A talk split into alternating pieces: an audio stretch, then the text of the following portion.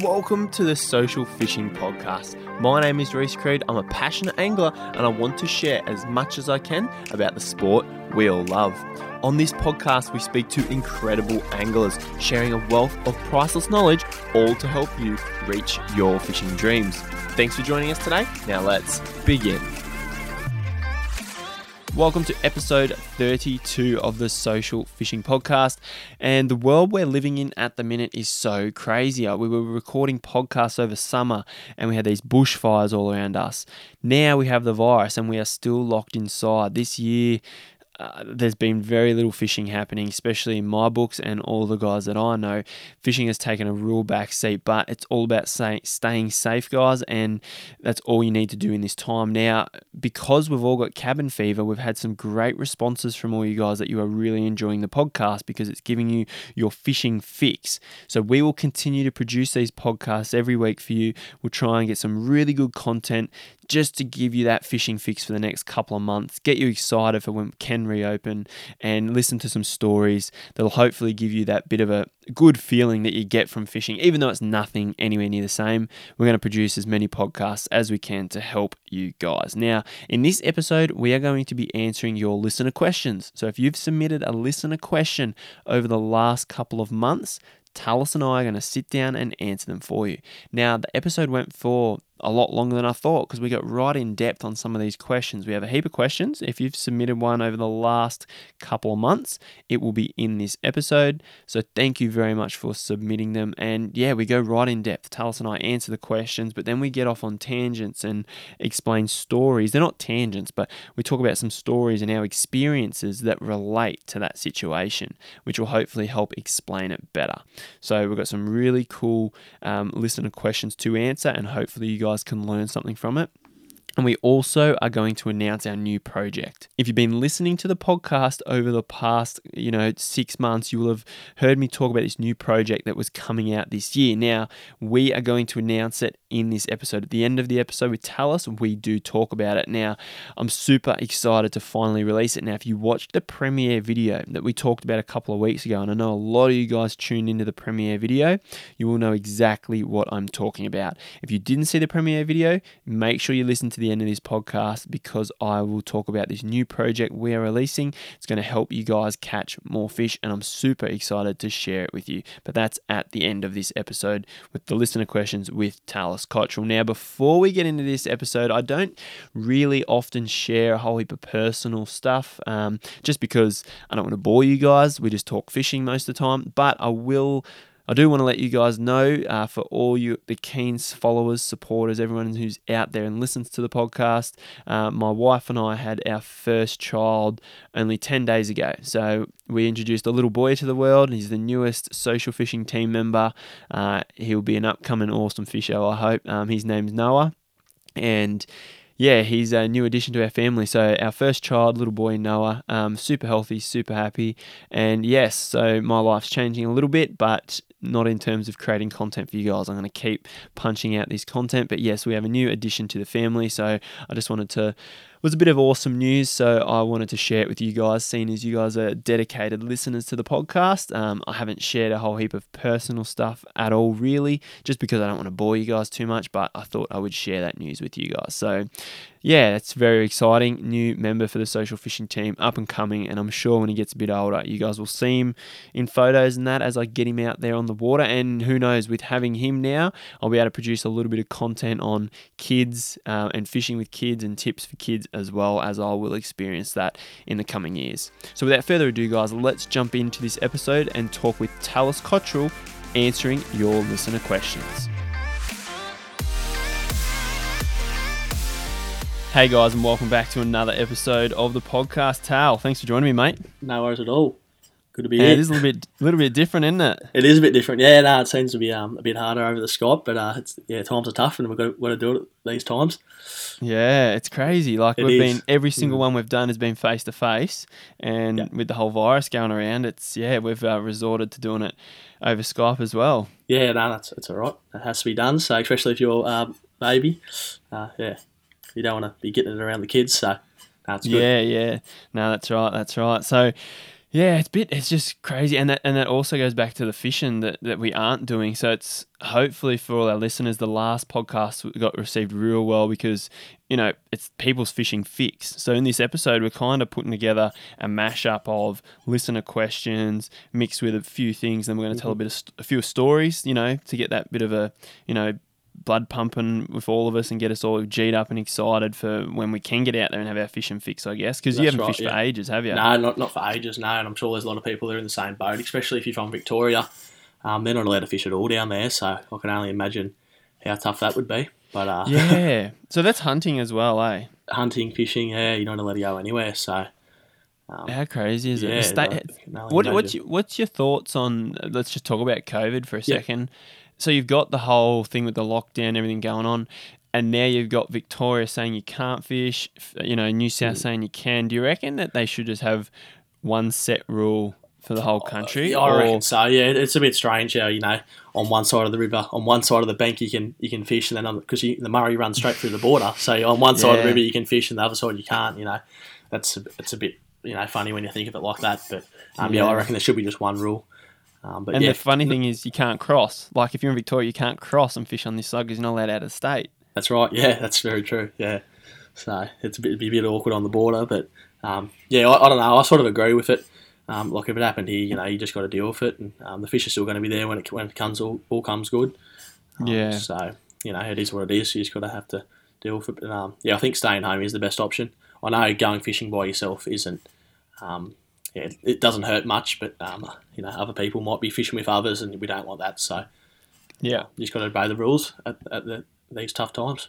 Yeah, so you haven't. So New South, you're allowed to fish. Um, We are, yep. Last I knew that Water New South Wales closed their lakes, so we can't fish Blowering. No, we Um, can't. so you can fish small rivers and creeks. So would you? uh, You haven't been fishing. You've I just thought haven't. I'll no, stick it out. well, the Blair. uh, To be honest, if Blowering was open, I probably would have fished it a couple of times in the last month. But it's closed. The rivers around home are dirty, so I've just yeah haven't been haven't got the urge to go sort of thing because uh, yeah, like I said, the dams are closed and the rivers are dirty. So yeah. um, yeah, there's not much really not much action. It's usually a really good time of year for fishing, but um, yeah, uh, I haven't been out myself. Yeah, yeah, yeah. And th- as I said in the last podcast, guys, which was last week, I did say probably stay home and don't fish. you can right. actually fish. So the government says you can. So if you want to go, there's nothing wrong with that. I haven't been going. Um, if I had a small, depends how long this this uh, thing lasts for. But if the fishing stays open in New South, I'll probably there's some private property access to some small waters where I know no one will be. That's and right. if you have the same, that's probably totally fine, obviously. Um, Yeah, but that's use your own common sense and and pretty well just you can either go or not, but just stay away from people. And I know a lot of us aren't fishing anyway, so Yeah, that's right. No, well, if, if you're going to go, just you know, keep it to oh, two maximum people, and just keep your distance, and just you know, do the same rules you would during the week when you're at work or whatever, and yeah, Mm. just try and keep it to being solo or only two people. You know, with your families, all right, sort of thing. Yeah, definitely have nothing against people fishing, but yeah, if you're going to do it, just, just be safe. it's a scary time. eh? I remember It's- yeah, talking so- about fires. we were talking about fires in January when we were, weren't yeah, fishing because you yeah. couldn't breathe outside. That's right. Yeah, it's um. and now, yeah, a crazy start to the year, that's for sure. It's not what everyone expected. No, and and this could go for months, which is we're going to go Mm. from we lost our summer fishing, you know, around our area We to did, yeah. we're going to lose winter now. Yeah, I don't know. it's- If Blowering's still closed May, June, like it's all right now. The dams don't usually fish this, fish that good this time of year. But if it's going to be closed, you know, June, July, when they've got to really biting, it's uh, going to be tough sitting at home. It's going to be sad, isn't Yeah, it? it's, going to be tough. Yeah. Because for those listening, what's your peak prime time to go chasing big winter cod? Like mid May to Yeah, end of well, June? I, I sort of start yeah mid May, and then I like June. I like the month of June because it's sort of you know a bit still a bit early on. The water's just starting to cool, but Yeah. uh, Ju- June July is uh, usually the prime time, and hopefully the dams aren't shut then. Nah. So, Yeah. And you want to get, and it's not just about, you know, oi, they open up at the end of June, let's go catch them. It's, you need to work them out. Like the whole winter is a whole process it is, yeah, Um, yeah. because they move around, they sit in That's different right. spots, they feed differently, especially, and I think it's not because the fish are different. I think it's because the water level determines what's going on as well as the Mm-hmm. temperature. Yep, totally agree for sure. So you can't just go, let's go catch them. You need to actually spend time out there Yeah, um, yeah, searching, looking at banks, sure. fishing, seeing how Yeah. they're feeding. You know. Yeah. That's why if if, it, if like I said, if Blowering was open now, I was just more keen to get up there and have a look around more than you know have, have a solid session. Just sort of get up there and have a look around, see what's coming, and then you lead into the season, sort of knowing the banks. You know, get into a rhythm, and then once the prime time hits, you can get stuck straight into them. Yeah, exactly. So for anyone listening, it's if you are after that big winter cod, you're on the hunt for those big fish. It's not a one trip process. You, you- like you no. can go out and do it You can and just sure. give it a crack in one trip. Like I remember back when when you were starting to get into it, you know, when you were pointed in the right direction, you managed to get a big fish still. You know yeah, what I mean? Like it. Yeah, but these days it's a bit different and a bit. Yeah, it's more of a you know, well, you can get lucky. Fishing's all about luck, and you can get luck, lucky straight away. But um, yeah, usually it's going to be you know a few trips before you get that big one. Yeah, yeah, exactly, exactly. So, yeah, but what we'll do now is, yeah, um, this COVID thing's just crazy. But I know you is. guys out there listening, um, this podcast is a bit of a reprieve from it all because I've, I've had some great messages on the last one, guys saying, yeah, this is my fishing fix for, for now. So we're going to keep pumping them out every week as we can.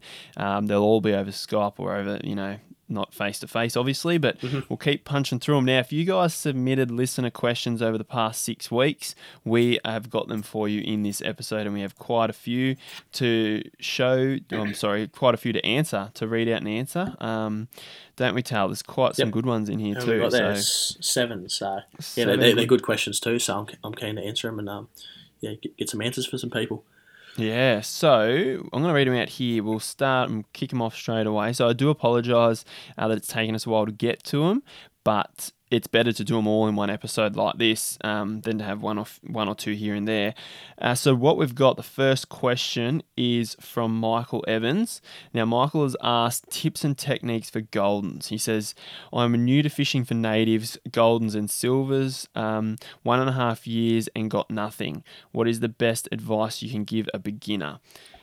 So uh, it's a very Broad. now reading this question, yes, it's the exact same word I was gonna uh, yeah answer. So it's a very broad question, and that question leaves a lot of um, possibilities. So me coming back, if I was to come back to that question, so hopefully Michael, you're listening, and hopefully we can explain this as best as possible.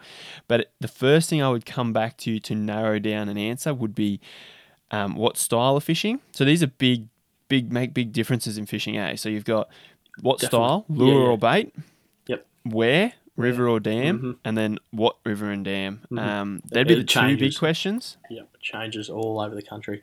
so yeah so here we've got goldens and silvers second thing goldens are totally different to silvers Yeah. um silvers you'll only catch well I won't say only, but 99% of the time you'll only get them on bait. You, they can't really be, they're not a real targetable fish, to be No, honest. You, the only time you'd target them is in a private dam, wouldn't you Yeah, say? pretty much. Yeah, there's not really many around our area, but I'm not sure about other other areas. But yeah, I've only caught a couple in my life. Yeah, so Goldens would, yeah, I've caught. Um, so when uh, the drought broke in 2012, they Yeah. stocked silvers into Lake Albert and Wagga. Um, Ah, we were yep. still quite young then. Yep. Um, well, not quite young, but still we were fishing the lake, and um, it filled up. And they restocked it, and the fish grew really quick. And we were catching small silvers and goldens with you know nephews and brothers and that, um, and they were like you know twenty centimeters max. Um, and that's the only time I've ever really caught them. But you'd Yeah, catch okay. them in amongst the goldens as well, like they were just a bycatch. Yep. But Yep. yeah, pretty pretty similar. Um, so one and a half Where I caught a pretty pretty cool story. Where I caught mine, I caught mine at Blowering, which is yeah. very rare. Did you in yeah, Blowering? Yeah, yeah, rare. When I was real real young, just fishing for yellows, small yabbies. Um, you know where the boys are near the wall there, Yeah. and yeah, you got two in like two casts. So no way. yeah, and my old man hasn't even caught it uh, silver. And they're of there, big? so oh nah, they weren't very big, but it mu- must mean just like a little school there of them, and yeah, got two in a row. So That's um, crazy. Dad well, they are stocked. that's pretty rare. Yeah. Yeah, yeah, Very rare. But it doesn't mean they're not there because they are stocked in good numbers. So they're probably just That's one of the main food source for cod, I reckon. That, that'd be yeah, that'd be right. Yeah, I doubt there'd be many left now. People would catch them if they were there. You'd think Yeah. so. yeah, true. But then again, I don't know how many people. Well, yeah, yeah, I guess the old man fishes with small baits. Um, Oh, a lot of people would, in but Blowering would fish with small small yabbies. So Yeah. if they were there, people would catch them. So I, I doubt there's many left in there, to be honest. yeah. Um, well, they obviously put them in every year, and then they just probably get smashed by big Yeah. cod. Yeah, So- that's right. Yeah.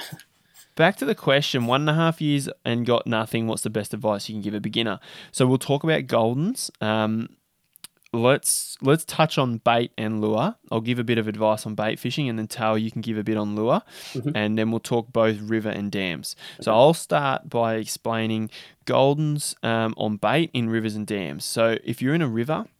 Goldens depends on the section of the river you're in. Some areas have a really high concentration of fish and some don't because golden perch move around a lot and because of weirs and walls that have been put in it it it pushes fish into different sections pretty much. So first you've got to work out is there goldens in the area you're fishing. For example on the Murrumbidgee because I can relate to that, if you fish below Berembed Weir, which is just upstream of Narrandera, below it is caked full of goldens. There are so many because they swim upstream to spawn, they hit the wall and they stop. If you fish the upstream side of that wall, you will not catch a golden perch. You'll be very lucky to find one. Even as you move closer to Wagga, which is, I'm thinking like 60 k's of river, probably more, you will start to see one for every cod, maybe. Like there's very rare, but then you get to the top of the Bidgie, up back towards Burrinjuck, um, and then you've got a lot more again because they move upstream. So first of all, you need to work out if there are goldens in the area. If there are goldens there, I would be concentrating on willow trees and this is bait fishing. Willow trees and any spindly trees, any spindly timber that Yep. comes out into the river. Um, they'll they'll school around that spindly stuff. Shade is good, um, and yeah, also your willow trees. Now another thing with the goldens is I prefer a sunny day, um, and Tal will probably agree I do. Yep. especially with lure fishing. Bait fishing, um, I wouldn't, not as, it doesn't really matter, but it still probably would help. But something to do with golden perch on a sunny day, they feed so much better, but in the shade. So you've still got to be in the shade. But if you've got sunlight, it must be the reflection that flashes off the lures or something that triggers them. You get a lot more follows and a lot more hits and a lot more fish on a sunny day, bright, warm, sunny day. Um, so bait fishing wise, they'd be the structures I'd fish. I'd fish with worms and yabbies. If you got a yabby, smaller ones, crush the yabby, put it on the hook.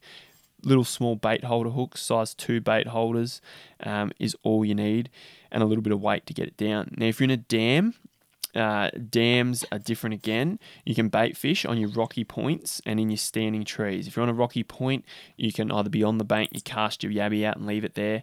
Um, if you're in a boat, you can fish standing trees, drop your yabbies to the bottom, and just slowly wind them back up or just bob them slowly. That's pretty standard technique. And a technique your old man uses, Tal, is, yep. actually casting yabbies like a lure um, on rocky points. So you're, you're casting it out as if you were fishing a soft plastic yabby or a ZX blade. You just cast it out and just sh- just just slow hop it along the rocks. So that would be if you're bait fishing for goldens. Now, Tal, if you were lure fishing for goldens, um, we've got some tips for rivers and Yeah, a few sure. tips for dams. Yep, rightio. So in rivers, um, I like I like noise. Uh, Jackall TN sixties. Um, you can change the hooks um, just to singles so they don't snag up as much in the rivers where it's snaggy.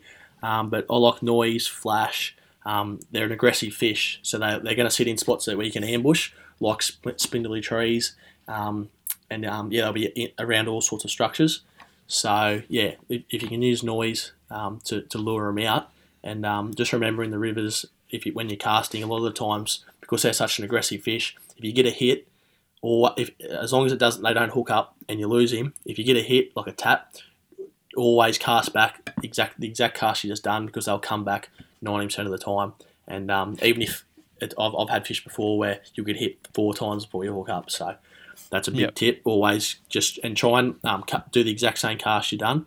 Um, sometimes if I get a hit um, pretty deep, and I I know he's going to come back, so when, I, when I recast, I don't want to snag up. So sometimes I'll just keep the lure high in the water column, and because the fish has just tried to hit it, he'll be active and you know looking for it to come back.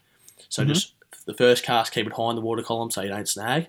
If he doesn't come, then just keep going deeper and deeper until you know you might get back down to where he was. But a lot of the time, even if you have it near the surface, the fish because he's active and hungry, he'll, he'll because um yeah because he's already hit your lure, he'll come up um, pretty high in the water column to hit it. Yep. Um, favorite lures, yeah, small spinner baits, three eighth ounce, um, just with a single Colorado. That's my favorite yellow belly lure um, for my area.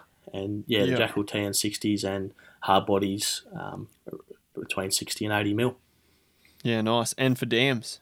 Uh, yeah, with the dams, pretty similar to the bait. Uh, you'd sort of target the same areas because that's where they live. Um, but uh, yeah, just more casting. Um, ZX blades, you know, just trying to imitate what they're feeding on. In Blowering, it's yabbies. Um, so the ZX blades work well plastics and you know little uh, plastic bait fish, bait fish imitations work well too. Yeah, that's about it for the Yeah. dams, but it's, it's And- pretty similar to the bait fishing, like you just explained. Yeah, pretty much. And you, Mm-hmm. we did a podcast on fishing standing trees. So if you want more We did, info on how to fish standing trees for yellers, Yep. um, so in dams, go check that out because we went right in depth on the technique there. did, so yeah, and, that, and that's probably the most deadly technique when fishing for yellers in dams for sure. Yeah, yeah, even more so than just throwing a bait out. Hey, It is, yeah, for sure. So that's um, Roland grabs up trees. Now, Michael, and for anyone else out there who's listening, if you want to learn more about chasing golden perch in dams with lures, if you want to learn more about lure fishing, you haven't had success, um, we've just briefly scratched the surface here. Yeah. But I would highly recommend check out the complete guide lure fishing series we created, the Golden Perch in Dams um, series. It goes right in depth on both trolling, casting, all sorts of techniques. And if you want to learn about fishing for them in rivers, check out the Murray Cod and Golden Perch in Rivers tutorial series. So highly recommend Perfect. both of those. Sure. Um, Tails heads on the cover of the Golden Perch one, so not hard to miss. Yeah. that was a good yellow though. That one. But it was, Um, yeah, that was a good trip, that one. So yeah, there's plenty of content in there, so go check that Yeah, out. Um, more than what we just covered anyway. Yeah, way more. yeah, that's Way only the surface. But anyway, Question two, Tal. Mm-hmm. Um, it is from Blair Jones. Can you just read that one out, mate? what colour would you recommend for the Ignite Cod Furies? So, what? I'll let you answer first. Yeah, rightio. Um, how many colours is there all up? Is there seven? Uh, there's seven, including yeah, the ghost. Yeah, rightio, which is a newer newer colour, isn't it? yeah. So there's the six standard ones, and then you've Yep. got the the white one. White one, yeah, sweet. Um, I like them all, and I've fished them all. I've caught fish on all. Um, I've caught my biggest fish on the perch, and probably caught the most fish on the perch colour. It's you can't really go wrong with it. It's probably um, uh, the most natural. Um, represents a redfin, so I like fishing it in the day. Um, when I, when it comes to night fishing, doesn't really worry me. What, what I use, it's more about the vibration that the plastic gives more than the color. Um, but yeah, just in the day, the natural ones like the two trout colors, the perch, um, The redfin. the red, the redfin. Sorry, yeah, yeah, yeah. That that um, they all do the job in the day, and then yeah, in night I'm not too fussed. But um, the new white one, I haven't fished too much, but I can't. I'm keen to start using that because I like using white in at night. Yep. So Yeah, nice. Well, I agree with you. Totally agree because they've all got a natural base color. Um, yeah. They've all got this grey sort of base um, colour, which is really cool. My favourite is the rainbow trout, Yeah. only because it's been one of my most successful. But it's because we fish Blowering, Mhm. and Blowering has a lot of ra- uh, a lot of trout. So Yeah. rainbow is my go-to in Blowering. If you were to fish Eildon uh, in the winter, I would go rainbow as well. If you were to fish Yeah all the other lakes, um, especially in summer times. I'd be looking at your redfin pattern, your perch pattern, or the carp. carp like you can't yeah, go sure. wrong with the carp. No, not um, and the SF special is good as well. But favorite wise, uh, mine would be rainbow yep. uh, trout. And would you say your favorite if you had It'd be the redfin. Pick? It'd be the redfin. The redfin. But, but, um, yeah. yeah. like I said, it's not about the color. A lot of people think, you know get real picky about the colors, but I'm not not for that. I just reckon it's um the action and the vibration that the lure yep. gives off more than the color. 100%. Yeah, hundred um, percent. Question three. We'll move on. Luke Gilbert um, is from Seymour. Ah, um, his question is: Lately, while fishing on surface, I have had a few cod come right up to lure and shy away, and then whatever I do, I can't get them to come back. I was with a mate and he does a fair bit of fly and said the cod are rejecting that lure, which makes sense. So the question, I guess, if you are a cod fish, so if you're a cod um, and the fish rejects a lure, what's the game plan? Straight away change? If so, to what? Another color, different pattern of surface, subsurface, or rest the spot and come back?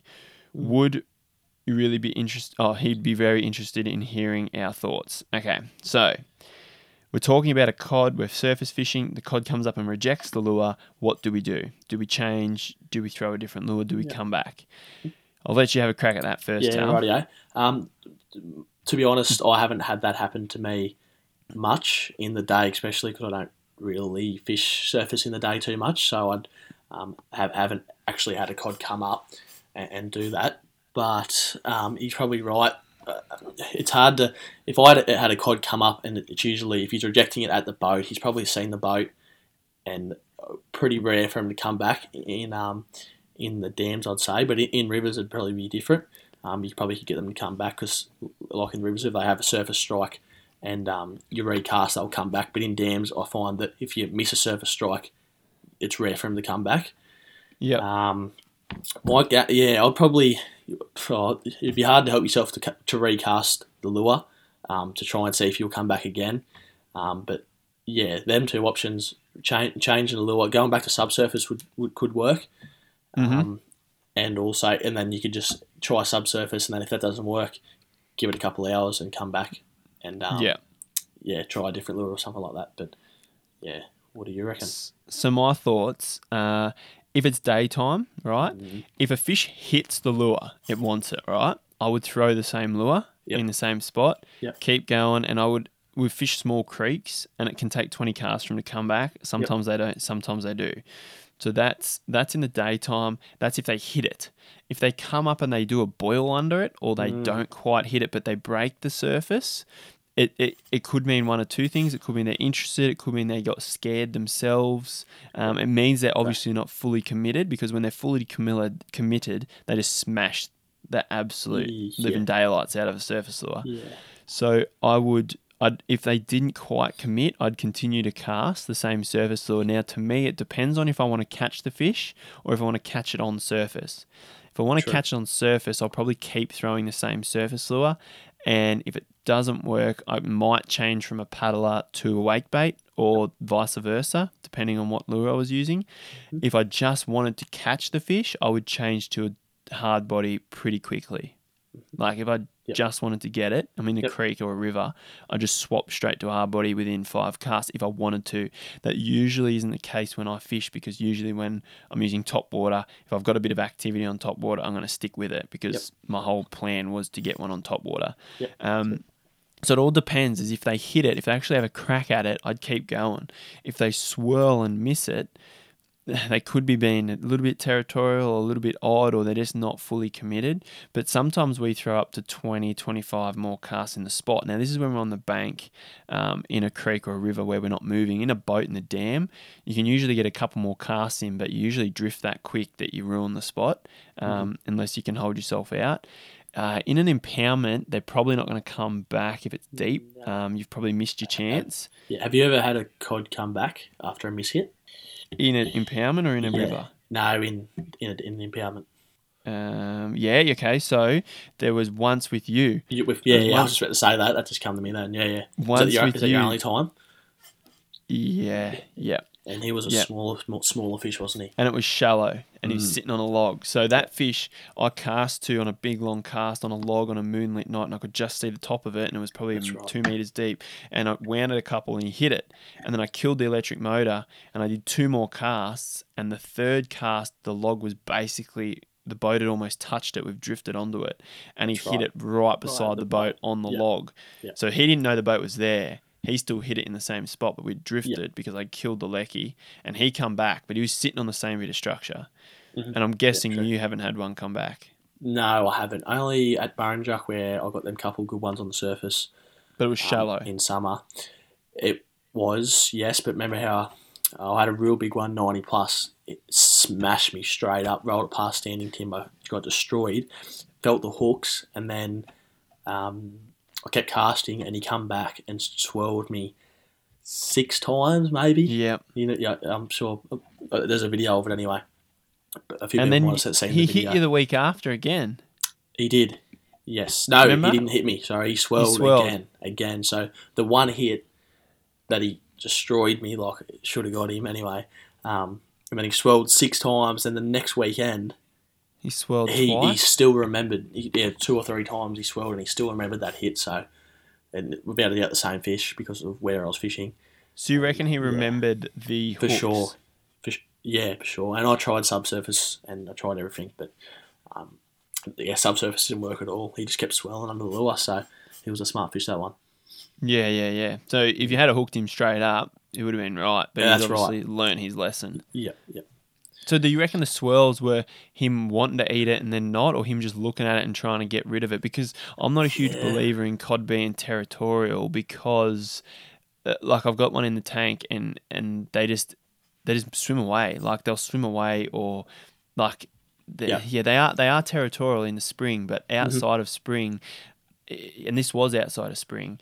Do you reckon he was just trying to shoo it away, or because his Um, initial his oh. initial hit could have been hunger, or it could have been territorial. That initial one, True. I reckon the initial one would have been hunger. hunger, and then and then um sort of after he he he just wanted to know he yeah he, he wanted it reckon he was still but, but he knew yeah he knew he just knew what was up he I think he still wanted it but um he, he just knew what was up Yeah, yeah. I- Interesting, I eh? When you look back and think, or you think back and you go, of the, all these different things that happen, you still just truly can't work them out, eh? that's it yeah So, Sure. as a summary to that question, um, I'd continue to throw the same lure a couple of times, depending on how they hit it. Um, if it's an aggressive hit, I'd definitely throw the same lure. Mm-hmm. If you feel hooks or um, Mm. if they hit it but don't come back, I'd go back. Like you said, we went back a week later there, and he was there. We with Chris in that creek in the in the surface tutorial in the complete oh guide. that's a good, that's a good story should talk about that yeah, oh, um he so what happened he missed he missed it didn't he Well, well, there was two. So there was the first fish before the sun went down. Chris cast um, and was winding back out under under the willow, and it hit him. And two casts later, it hit him again. So that was just a fish that hit, missed, come back again, and he got it. And then later on in the night, he, he had a massive hit, and we got this all on Yeah. camera. He had this massive hit from this big fish, and did he feel hooks? No, no but it was a no, he big didn't feel hooks, but it was a big hit. And he kept casting, so he used the same lure yeah because the fish come out and I think he did another 20, 30 casts and nothing, not Yeah. Not a thing. And we went upstream, and luckily we had to come back past the spot later, and it was an hour and a half, nearly two hours later.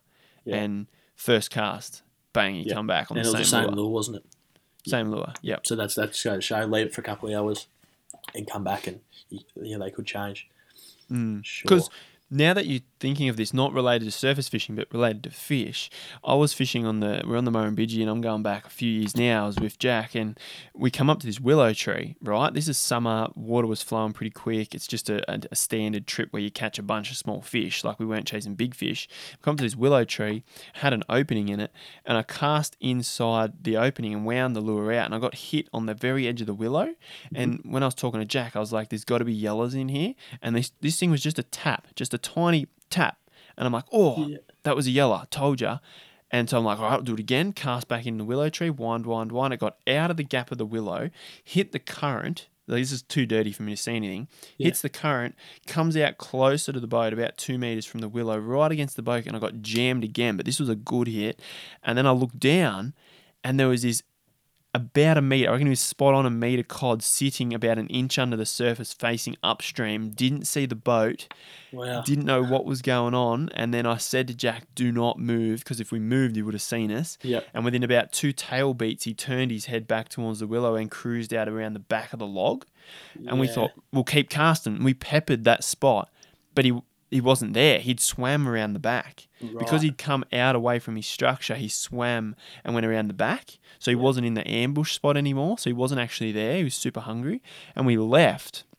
And we come back two hours later, and first cast into the log, he absolutely smoked the spinnerbait and just took off around the back of the log. Jack and hooked you didn't he yeah, yeah, Yeah. yeah. Because I went to cast and I hit the edge of the willow tree, and Jack's like, "I'll have a crack," and threw it straight in there, and he he jammed it and just took off and snapped him. oh But- out Yeah, it's crazy. Probably one of the coolest one yeah experience that Yeah. was, and we knew he was there, and we knew he was big, Mm. but.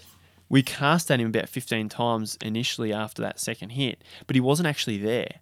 So sometimes when you get Mm. a surface hit, I'm just thinking, when you get a surface hit, especially if it's away from their structure, the fish could be a bit unsettled and they could go off down to the bottom of their timber and not be feeding. You know what I mean? That's and it might take them half an hour, settle their nerves or whatever they do, Yes. and then they move back up into this feeding zone. Yeah, You know what I mean? right. And That's, that's what probably that's what what would happen with Chris. Chris's. Yeah, exactly. Yeah, he would have went. the he fish- just would have went. straight- He would have got scared, went straight down to the deepest part of Deep. the hole, and just Yep. sort of dug his head in there and sort of thought, you know, got a bit scared, and then, you know, he would have realised everything was all good and come back out ready to feed again. Exactly. But um, but some fish will adjust quicker. You know, some fish will go down. Especially you know, small in the, in ones. the in the dam, they might, you know, go down and not not feed for two or three days. But then others Hmm. will, um, like Chris is readjusting a couple of hours and they'll be back. So you just got to try your luck. You're better off just go, just going back and trying. It won't hurt. Um, Yeah, exactly. Another cast, know, what's the worst that can happen?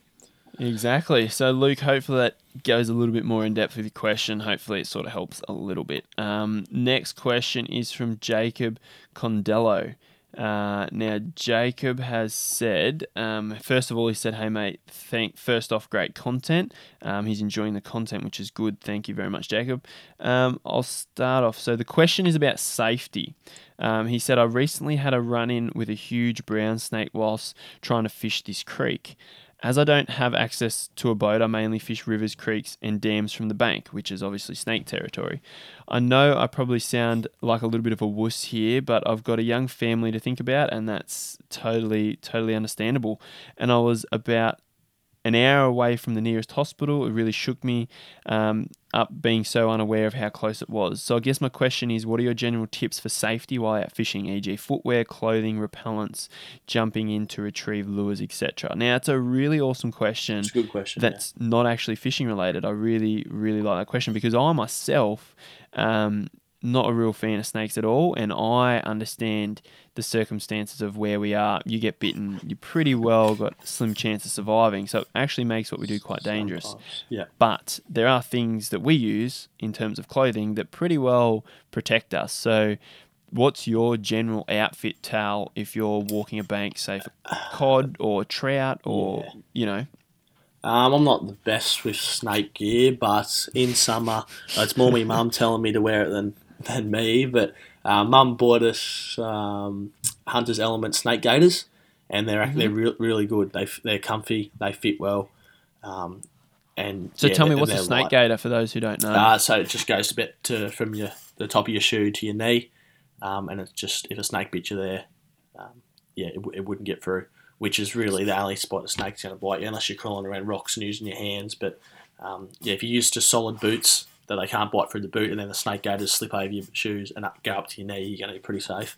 Yeah, so it's kind of like a sock saver, but way thicker and longer. Well, yeah, then they can't bite through it. Nah. Yeah, so I've got ones that wrap around and they zip up and Velcro on the side. Yeah, that's um, what mine do too. Yeah. Yep, and you yep. clip them onto the top of your boot. Um, yep, and mine then, do the same. Yep. And they just sit there pretty much, um, mm-hmm. and they're really good. So one, they keep the thistles, bindies, all that stuff yeah, out of your true. boots, yep. um, and we use shorts in summer on the Tumut when we're backwater fishing. That's probably the most dangerous snake territory I fish. Um, it would be. I, I, I, think there. It sounds a bit bad as well, but I, I sort of like to think about if you if you're fishing around Tumut, you're going to be pretty right. But if it's, it's more when I go hunting or up to a, a, an isolated creek way up in the bush where I think yep. about it more because if, if you get bitten, you get bitten in Tumut, you know, you're going to be pretty right. But if I got bitten in Adjungbilly or um, where I go hunting, I'd be no chance. So yeah, true. especially when I'm by myself. A lot of times I'm hunting by myself. I know which isn't fishing, but um, even when I'm fishing by myself up in the creeks, that's what yeah, that's, where, that's when you got to be real serious about it because if you did happen to get bit with no gear on, you'd be screwed. Yeah, yeah, exactly. So first of all, get some good footwear. I actually use because um, we do a lot of walking in the water. I use wading boots. So they're actually boots that are built to go over your waders, um, and I use waders which are the waders, and then they're neoprene. They've got a neoprene sock on them, and the sock goes into the boot. Um, so what I do is I wear those boots with a pair of neoprene socks, and it's because they're waterproof. So if you're looking, if you do a lot of in the water, out of the water, they're really good idea. Um, so I wear them and then the snake gaiter over the top. Um, yeah. And then that protects you up to your knee, like you said. The other thing is, you know, most snakes run away from you. So just, you want to tread lightly depending on where you are, but you, you do have to watch what you're doing. Um, you do have to be careful. Uh, also, be careful, yeah. especially if you go into tiger snake country, because most browns will run away from you. That some will attack, but yeah. tigers, tigers are a real good fan of coming at you. Um, and the other thing to think about is if you're really, really worried with snakes, is you can get a thing called a PLB, which is a personal location beacon, um, and you have to have them offshore. They're also the offshore models, which are sort of bigger and more advanced for boats, are called EPIRBs. But yep. you can get PLBs, which are smaller and they they go in your backpack or whatever, and you can register them and basically set them off if you were to get bitten and I don't know what the process is, but I'm pretty sure you either have a chopper or something comes to you be because it's a it's an emergency distress unit. So you would register it so they know it's yours, and once it's set off, they would emergency services would try to get to you somehow. Right, Um, and yeah. obviously, when you're fishing, it'd probably be yeah, yeah, yeah. That'd So that's good. something that's something to think about. Um, depending on how much, uh, and they're only I think they're only 180 or 200 bucks. I could be lying, but they're they're not cheap, but they're not ridiculous. Yep, sweet. Um, and they're small, so they're like a UHF size. Yep, cool. Um, Another thing yeah. with safety, um, it's not snake related, but I carry first aid kit most of the times when I'm fishing um, in the creeks and stuff. Not real. Actually, I I carry one in my boat as well, a Yep. first aid kit, and then a, a- just a little one, little little bag it is in my backpack if I'm going out for a fish or a hunt.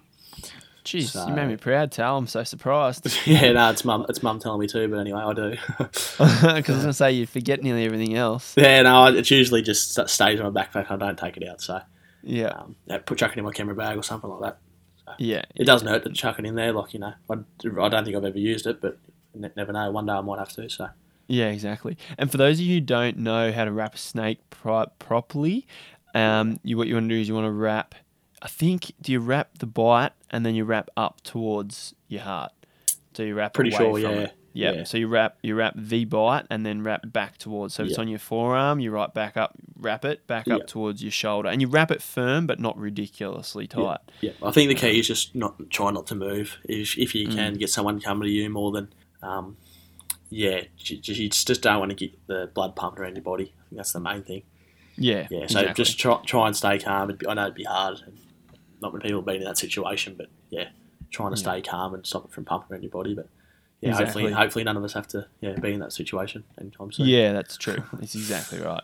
Yeah. Hopefully that helps with that, Jacob. Hopefully a bit of info there. Uh, the next episode is from Stephen Halpin. Thank you for sending your message, mate. Um, he's got two parts to this question. Um, how do you feel about bait fishing for natives? I'm keen to get my son and some of his mates onto some fish. I suspect fishing the bidgie with bait might be the one way to go. However, a guy in my local tackle shop who is a top bloke wasn't keen when I asked for advice. I'm a novice fisher, but I can't see how catching a couple of fish on bait using circle hooks is any more harmful to the fishery than a more experienced angler catching 20 plus cod on lures. P.S. I've got the boys chucking lures too. That's awesome to hear.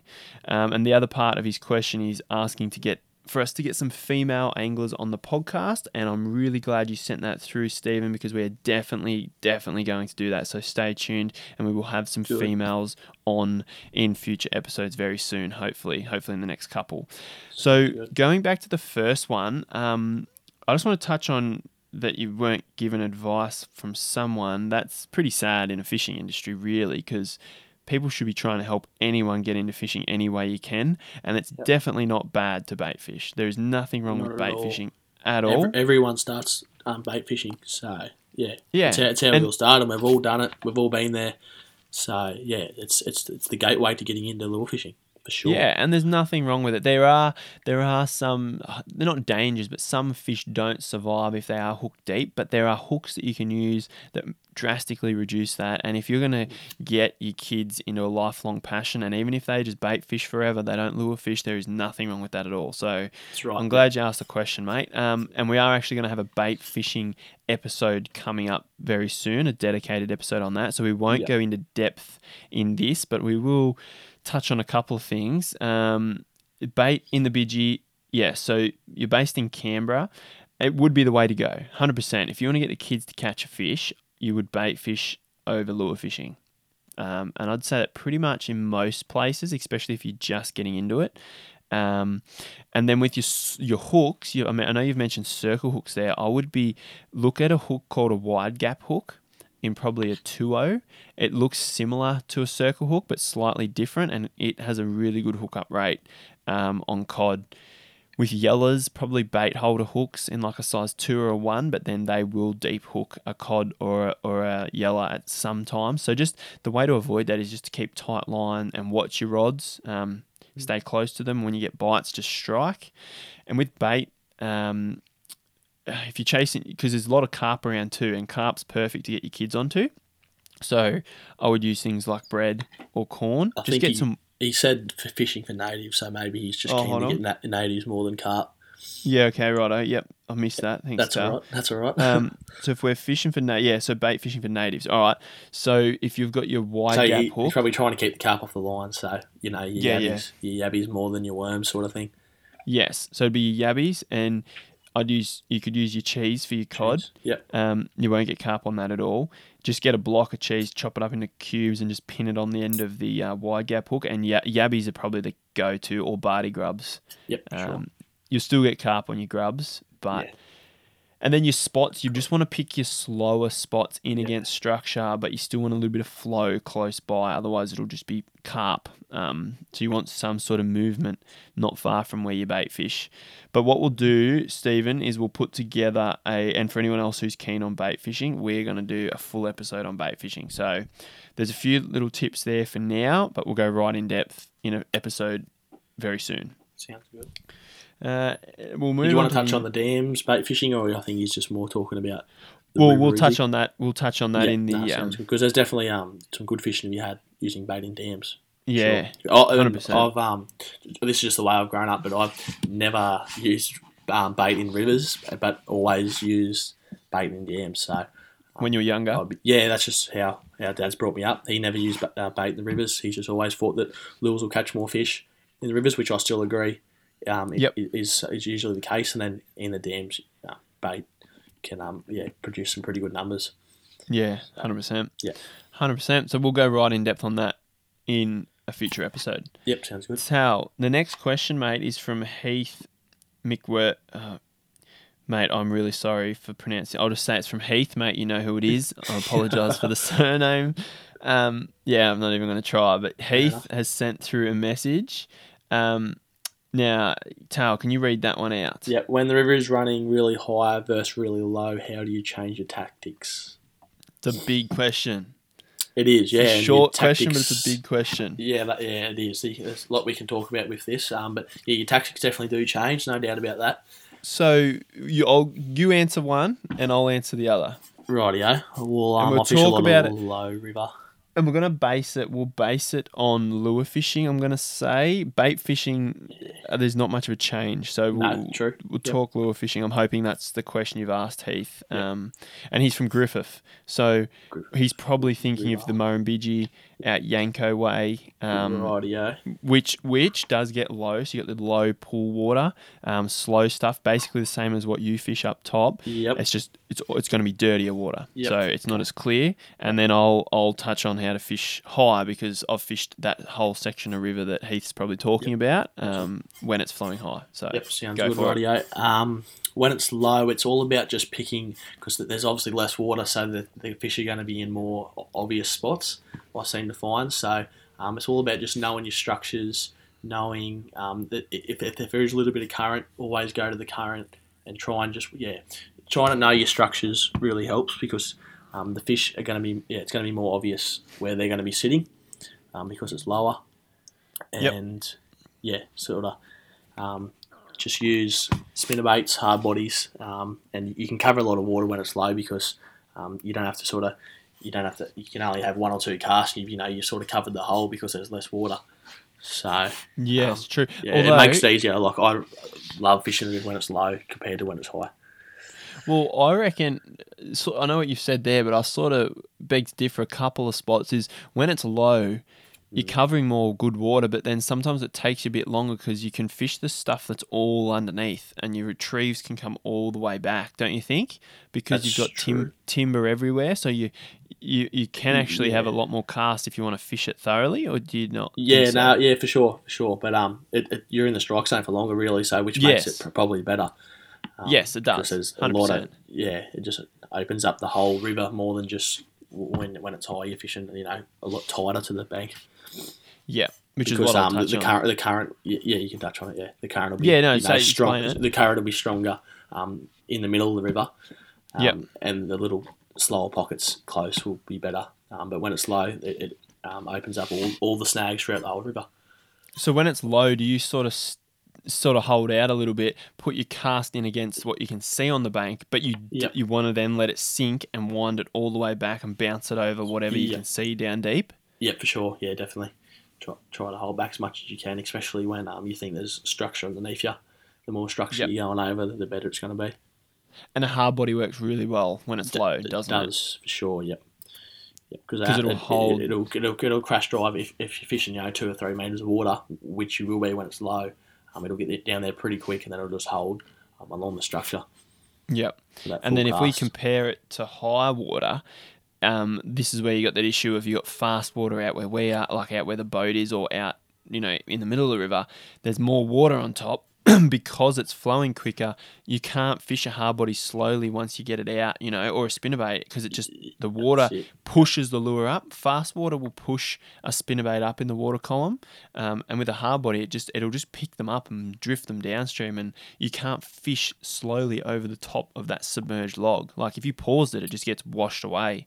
Um, That's right, yeah. You can't get it down. You can't keep it there. So the only key structure when it's flowing is up against the bank. Yep, the slower So- pockets, yeah. Yeah, tighter to the edge where your Mm-hmm. slow water is, where your structure is, and sometimes those pockets can be tiny, like a like a half a meter circle in behind a root ball Yep. on a log. Like, and you will get if you're fishing the Bidgie Heath out Griffith Way, you you're gonna get a lot of those pockets in your irrigation season. So from uh, so, so we won't talk about spring because we, we don't chase cod, but from cod opening right through till now, it was about um, three weeks ago when they slowed down the flows. Um, so it's about mid March usually, start of March is high water, and you want to be casting. I love a spinnerbait for that because you you're casting directly to the bank or the structure on the bank, and you need to get it to sink. You need to let it sink in against the root ball, in against the structure, and bang, they're going to hit it straight away. That's it. Yeah. Whereas and then you hard sort body- of, it, yeah, you're quick, fishing a lot quicker. So you sort of cast in there, let it sink down, and then a lot of the time because it's all quick and not very productive water near the boat, you just get it out of there straight away.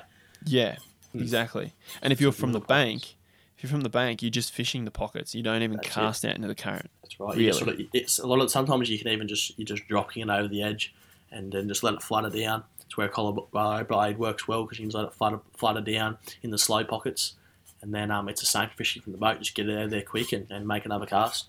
Exactly. Yeah. And then to touch on a different style of fishing, which would be trolling, I used to do a lot of trolling in high flows in summer out this way on the Bidgie, and it was super successful because Really? you had so much current.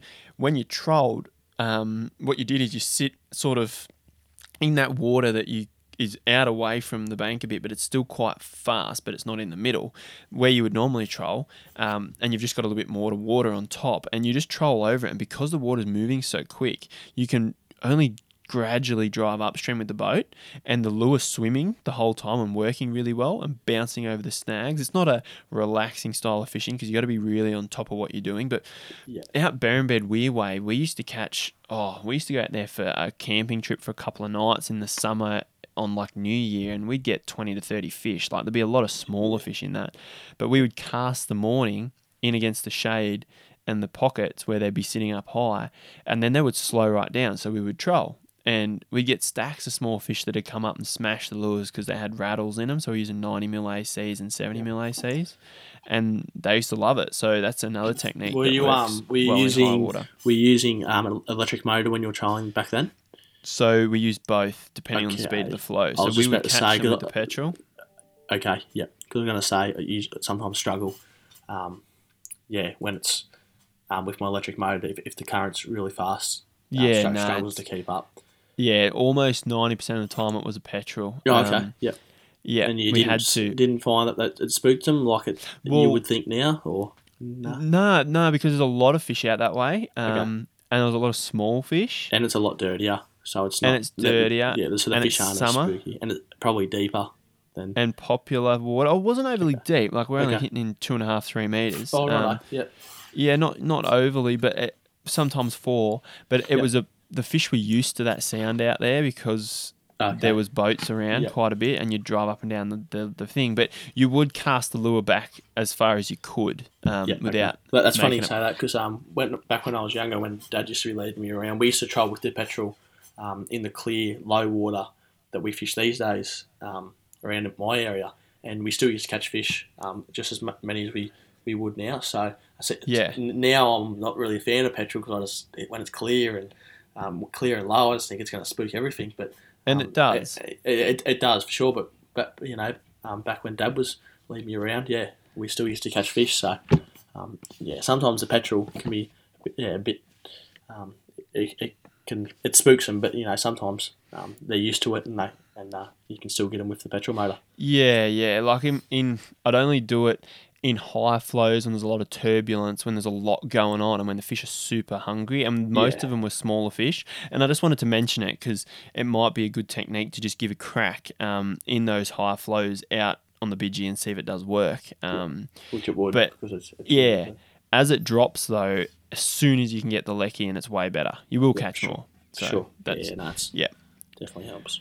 But still, give it a crack. So that's your high options versus your low options. And the last question, um, Tal, can you read out the last question from Travis? Righto. So he's just wondering about if he wants to talk about deep water fishing at Copeton Dam. Uh, obviously, me and Rhys can't relate too much on Copeton, but um, similar to our Dan's fishing deep. What's he saying here? Mainly because the water has been coming up, um, the grass is dying. It seems to be turning the fish away from the flats. What Tal, advice would you give? We were talking about this just before. We were, yeah. and uh, we have a very interesting thought on this. Um, I'll start it off and Yep. just butt in when you want, Tal. Mhm. So in Blowering, in winter, we love fishing shallow on the grassy flats as the water rises over them. It we we love it. That's where the big cod sit, and Yeah. we know it because that's where we get them. Now, I know also that you when you have water over the top of fresh or live plants or grass, it creates deoxygenated water, and then there's no bait there, and then there's no fish there. So Copeton's rising at the minute because of the rains we've had, which is unreal um, so good. And it's been coming up. And what's happened is what Travis has said is the grass is dying. It's pushing the fish away from the flats and they're moving deeper. And that's what would be happening. And I think the difference between what's happening here and what we do in winter, because when I read it, I'm like, hang on, the flats, flooded ground fishes so well down here. And I sort of thought about it Yeah. we're doing it in winter and the grass obviously isn't burning off underwater very quickly at all and it and because it continually rises over there still must be enough oxygen there for cod but now because this is happening in summer at Copeton it has a totally reverse effect mm. Makes sense, yeah. I've never really thought of it um, the way he's put it. Uh, like you said, in our dam, it's sort of rising water has just always been good. Um, I've never really thought of rising water being bad. I've always thought it, you know, just brought new food to the edge, which it does. Um, so maybe what he's saying there might be rising a bit slower, maybe, than what it does in Blowering. Um, and plus Bla- it's summer That's right, because yeah. Blowering So never ever ever ever rises, rises in summer. That's in true, summer yeah. because it's regulated Very true, yeah. So, um, and even more, just being summer in general could be pushing the fish from the flats. Um, you know, they do like have some like good shallow stuff in summer though Yeah, true, but but you know, being summer, the edges are going to be hot, which the fish don't like. So um, that could be another reason why they're not up up on the edges. But um, I Yeah. think if it's rising in winter, uh, it's yeah usually going to be pretty good. Yeah, it's funny, eh? When you think about Mm. two different seasons, two different things. Because if you have rising water in spring in a trout lake, it's unbelievable Oh, fishing yeah. right against the edge, Yeah, and it's right. fresh grass, like it. freshly flooded Yeah. ground. They will feed. So maybe, yeah, it's a feeding thing. Maybe the big cod don't sit there, and they're not going to sit there anyway in winter. And the trout don't sit there anyway No, either because it's that's it's too sunny in the day. Yep. They just go in there to feed. Yep. But being summer, you've got this burn off or this deoxygenated water, and they are going deep. So Travis has asked, um, can we talk more on the deep water fishing at Copeton Down? Now I talked about that with Colby in that episode, and Travis has probably already listened to that episode um, with Colby. But to fish deep, um, trolling is probably the way to go because you can keep your lure down there. The issue with casting, if you go deeper than 10 meters, is you've got to cast and then your lure pendulums its way down and you're on the bottom for a little bit and then it makes its way back up pretty quickly. Yeah. And it can be pretty hard to fish, but it is. It's the, hard. the key to do it would be to use slim lures. Now, you talked about this in the premiere video. Um, you talked about using slim plastics for Yeah, deeper water. I so yeah, my favourite is the Westin ShadTeez. It's probably the skinniest plastic out there, and it gets down. It gets down real quick. So whenever I'm fishing eight meters plus, I'll go straight to that. Because Yep. of its slimline um, profile, it just sinks sinks like a bullet straight Yep. down. It's all about like you know, with all fishing, it's all about being in the strike zone as long as you can. And um, when you're fishing deep, it makes it hard to stay down there for a long period of time. Yep. But if the fish are there and you want to get them casting, um, you can do it. And um, you know, if, if you're fishing deep, doesn't mean you just you know just casting the ten meters and letting it go. You're going to fish from five to twelve or whatever it is. So um, just because the fish are holding in ten, you know, tr- you know, you want to work from five meters and then get your lure down there and then try and hold it as much as you can. Down a lot there. of uh, yeah, a lot of pauses. Pause are a lot. Um, if it's a real steep bank, um, you know, sometimes it's just a hot hot bang because it's so steep. It'll sink for a meter, stop, bang on the bottom, another hot. And just you know, you just want to hold that bottom as long as you can, and if you can get it right under the boat, then that's perfect. Then roll it up and um, yeah, if Yep. you get down there, as, lo- as, yeah, like I said, more time in the strike zone, the better. And would you would you resort to like say free spooling it on the initial drop for half of it and then clicking it in, or you I wouldn't would, do that? Yeah, I, I know I do that um, when I'm fishing deep for sure. Yep, So Because cast that it up to you know not not right to the bank, but you know five meters, let it free spool, click it over halfway, and then yeah, Yeah. it's, it's it takes a bit to master that, but um, if you can get it, it it's works better. So your lure's not um, dragging dragging down, and you're missing a bit of bit, bit of cover underneath yeah, the water. and you, yeah, you just don't want to miss that hit. Now, Nah. the question I know I have, we can't talk about Copeton, um, but in terms of fishing deep, deep for me would be greater than eight meters. It would be it would be eight to eleven meters maybe. To Um, 12, yeah. yeah, Colby talks about fishing even deeper in his episode. I've never caught a fish deeper than ten meters or nine meters. I don't think ever. Um, it's just not something I do because some fish, you know, get barotrauma and just struggle to get down. Um, And I'll try and fish shallower before I fish deeper. But obviously, you can resort to deeper, but just make sure you've got a release weight if you do fish deeper. I've got a video Yep. on YouTube about release weights, and I release a yeller with a release weight. If you don't have one, or I don't have one, all you need to do is get your tackle back. Everyone make, should have a tackle back, um, which is a big weight, lead weight, and about three inches, four inches, maybe a bit more above your tackle back, cut the rope and get a hook, a big stinger hook for a spinnerbait, or, even a jig head. A, a stinger hook's better, and tie it on upside down. So the bit you cut that's the short length above your your weight, just tie it onto the eye, and then your main bit of, bit of string tie it onto the bend in the hook, flatten the barb, and put it through their bottom lip in the soft stuff, and you'll be able to send a fish back to the bottom. So you just pin it through. Take them down easy. They don't need to go down quick, just slow. And this is for fish that float. So we had an 80 centimeter cod do this to us at Blowering last year. He didn't come from deep. I don't know what happened. He was just bloated as, and he just would not go back down. Um, and yeah, you just pin it on and just slide them down slowly, and there's leave them there for a little bit because then what happens is the pressure down there pushes back on their swim bladder, and then they'll you know adjust themselves and they'll be good. If you do it straight away, they'll pop straight back up. So just slide it down, let them sit there for 30 seconds, a minute, give it a little pull, and it'll come straight off their lip, and the fish should stay down. So it's a handy little tip just to Yep, help the sure. survival of fish. Yeah, perfect. And Definitely. that is that's the end of our questions, I think. Um, yeah, it is. Yeah, that's seven questions done.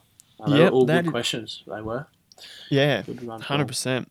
And w- we actually went into quite a bit of depth on them and quite a Yeah. few different things, and that's basically the whole episode uh, we've covered is just It a is. bunch of different listener questions. Um, and Yeah. thanks for sending them all through. And we'll probably do episodes like this, all the listener questions, because you'll just we'll go into depth on a whole heap of different content. Now, That's before we finish up, Tal, Yeah. uh, we've got some news for you guys. Now, uh, we were pr- promoted in a couple of podcasts ago the premiere event that we launched. Now, we've done that. That was good fun, wasn't it? Yeah, it was good. Real good video. Good, good, yeah, Different- good fun to do, and it got a good response as well. So that's yeah, that's the main thing. exactly.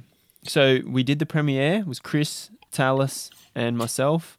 Uh, the three of us. We sat down. We had some great feedback. Went for an hour. We discussed topics. We drew diagrams on the whiteboard. Showed you guys different casting techniques. And if you watched it, you know you know all about it. Um, and if you watched it, you would have heard our news at the very end. Now. This is the only place that you will have heard about our new project. So if you're a listener of the podcast but you didn't watch the premiere video, I'm Matt, you would have heard me mention that we had a new project that we've been working on for months and months and months.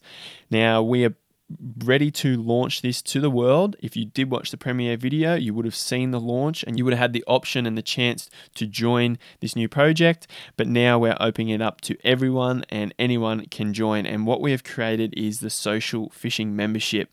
It's pretty exciting, eh, Tal? Really good. Yep, I'm loving it. Even now, just going onto it and uh, checking it out, um, seeing all the new members come in, it's awesome. Everyone's starting to know, post content and uh, post photos of fish, and yeah, it's really starting to take off. So there's a few components to the membership. We've built up basically what we want to do is we want to build a big freshwater fishing platform, a big community, and help share more content with you guys. So it's now going to go up. It's not actually up at the minute, but it's going to go up on Thursday night. So we're launching it to everyone. It's going to be available to access on Thursday night. So Thursday night by seven o'clock, it will be up. Um, if you had have watched the premiere, you know everything I'm talking about. You probably have had the option or the opportunity to jump on already, and you've been there for a couple of weeks. But yeah, if, if you haven't seen it or haven't heard about it, seven o'clock Thursday night, it will go live, guys. Now, Tal, it includes quite a variation of content. Hey, Oh, so much! Yeah, it's unbelievable how much how much is in there. It's awesome, Tell us especially the about- SF, SF maps. Yeah, tell me about. Well, tell the share with the listeners all about the SF maps. Now we I started filming this winter last year. You come up on a couple of trips to Blowering. Yep. Can you basically explain what it is? Oh, it's just a, uh detailed map um, that shows um, it's not, not just spots but access and um, yeah where where we th- think is the most productive areas in, in all the dams. And uh, we've got Eildon and Gambie up at the moment, and um, there's plenty more dams to be coming. And um, yeah, when Rhys first showed me um, the work he's done, yeah, I couldn't believe how um, how, how in, de- uh, in depth and um, how much it would help a beginner um, when you go into a new lake. And Yeah, exactly. everyone struggles going to a new lake. You're never gonna um, catch fish straight away. But uh, with this, I think um, you'll be certainly in the right direction um, if, if exactly. you're going to a new dam. Yeah, Yeah, so it has what Tal said. It's got access points, shows you where you can camp. Um, you know, I've even gone take photos of all the areas, explain there's- if the there's so, so many good. photos, drone shots. Like if you if you want to you know, look at a spot and check it out, oh, it's you can really pinpoint every snag in the whole dam. So um, Yeah. and, and it's, if you just got if you're going for a trip and you you know you're going for a few days, get on there and have a look at the photos, do your research. It's just going to help so much um, when you when you start fishing. Yeah, exactly. So it's pretty much it's pretty much just a platform that gives you a starting point. So if you don't know where to go, if you don't know where to start on a lake, it explains that you know there's big fish at this end of the lake, there's golden perch down here.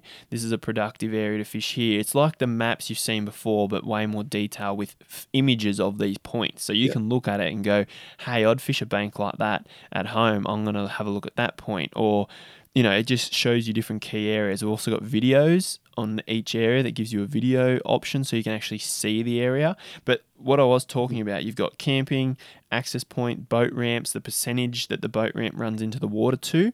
If they're concrete or, or dirt ramps, uh, we then we also go into, like I said, your camping, access, your bank fishing. I've highlighted a few spots that would be more productive than others with bank fishing, and they all have photos with them. If there's toilet blocks there, you know, all the different rules, and then obviously all the fishing content on the water. Plus, the maps have reports. So we've got local anglers writing reports every two weeks. Currently, though, with the whole virus thing, we've put them on hold until we can all fish again. But there's two weeks, every two weeks, there's reports that go mm. up explaining right then and there, you know, this is what's going on. I went up here, we caught this, we did this. Because a lot of the reports, hey, in print stuff is old. That's what Yeah. I found. For, for sure, yeah. But this is going to be live and um, recent. So if you go into the dam, bang, jump on, check the report. This is what's happening now, and um, use techniques the the, um, the locals are using. Yeah. And then And, uh, message, my favourite thing is um, just the the community. So like if you even if you have a story, um, you can post um, story photos, and everyone can comment, and um, it's sort of like um, nearly like Instagram, Facebook sort of thing. And um, Yes. so if, if someone goes to a dam and catches something, you can say, oh, you know, they're, they're on there. Let's let's go for a trip up there this weekend, and then if, if you have some success, you can share it. And even if you don't have success, um, still just say, you know, you had a tough trip, you tried this, and people um, can learn off that, and they won't make the same mistakes. Yeah, exactly. And the fact That's my that there's part. There's a yeah, there's a group of people that are happy to share. That's, That's the it. whole point of it, and it's it's a closed environment. It's only for members, and That's we're all there yeah. to help each other. So, like Tal said, it's just as important to share the trips that you don't catch fish on. Yeah, So it's not like it's um every, everyone's in there. It's, it's only a selected few that um that want, want to be a part of it. So um yeah, we're all there to help each other, and um yeah, I think the more people we get, the better it'll get, and um, there's going to be a lot of information that's going to build up um, over the next year or so in, the membership. And another thing, we also are answering questions. So if you've sent me a message on Instagram or Facebook and I haven't replied, I am very sorry. But from now on, we are dedicated to our members. And if you have a question, I will come back to you with a detailed answer. If you need help with anything, fishing a spot, help with, you know, planning a trip or some gear that you're getting, whatever it is, message the team. You can message myself, Tallis, anyone in the team. Yep. We're there to help you out. We'll- we'll Plus, there's- pretty quick too. So yeah, yeah. And plus, there's so much more. I'll talk about it in, in podcasts coming. There's there's tons of stuff. There's a magazine that we've just launched that has videos and article content. There's the guides, the SF guides. For example, one there is on moon phases. Another one's on hooks, uh, treble hooks. What kind of treble hooks for what size lures? There's just tons of stuff. But go check it out for yourself. Jump on the social fishing website, click on store, the button that says store, and right at the top you will see all the information about the SF membership.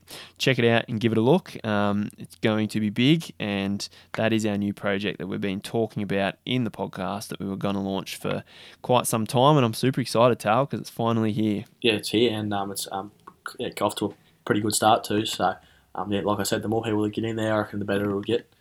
Um, and the more and the, the more people that get in there, the more it's going to help us to do what um more give more information and do more articles and videos and stuff. So yeah, Yes. it's uh, it's going to be big. That's for sure. Yeah, that's the thing. A lot of people, and a lot of people don't realize, and a lot of people out there do. A lot of you guys realize how much effort all this stuff takes, but then, you know, there's only so much we can create in our spare time. It's like right. we've been building social fishing for five or six years, and and Tal knows how much time I spend on a computer oh, I not yeah, fishing. Not right. actually fishing. That's it. Yeah. So I could do a lot more fishing, but I spend a lot of time trying to create as much content to share with people, and and it and it does take time. But with support, like through this membership, we're going to provide you with as much content and as much help to get you guys out there fishing. So Yeah, it's going to be Glad to hear. super exciting. That's, yeah, that's yeah. Definitely. That's right. So make sure you guys check it out. Now, Tal, thanks for that ep. We had No a bit of plan for some stories and a few other We things, did, but we yeah. filled that we filled that right up with those Yeah, questions. They were good questions. They were, they were. I sort of had a bit of a feeling that they might have got, a bit out of hand. Every time we start talking, we sort of go into to a bit more depth than we like, but I don't think that's a bad thing. No, no, not at all. No, we've got a that's it. new we've got a new episode next week, so you know more Yeah, content for next week. That's right. Yeah, we can talk. You can talk fishing all day. So that's the best thing about it. Exactly, and make sure you guys send us through what you want us to talk about. Um, if you have, Yeah, and we we are helps. getting them. Yeah.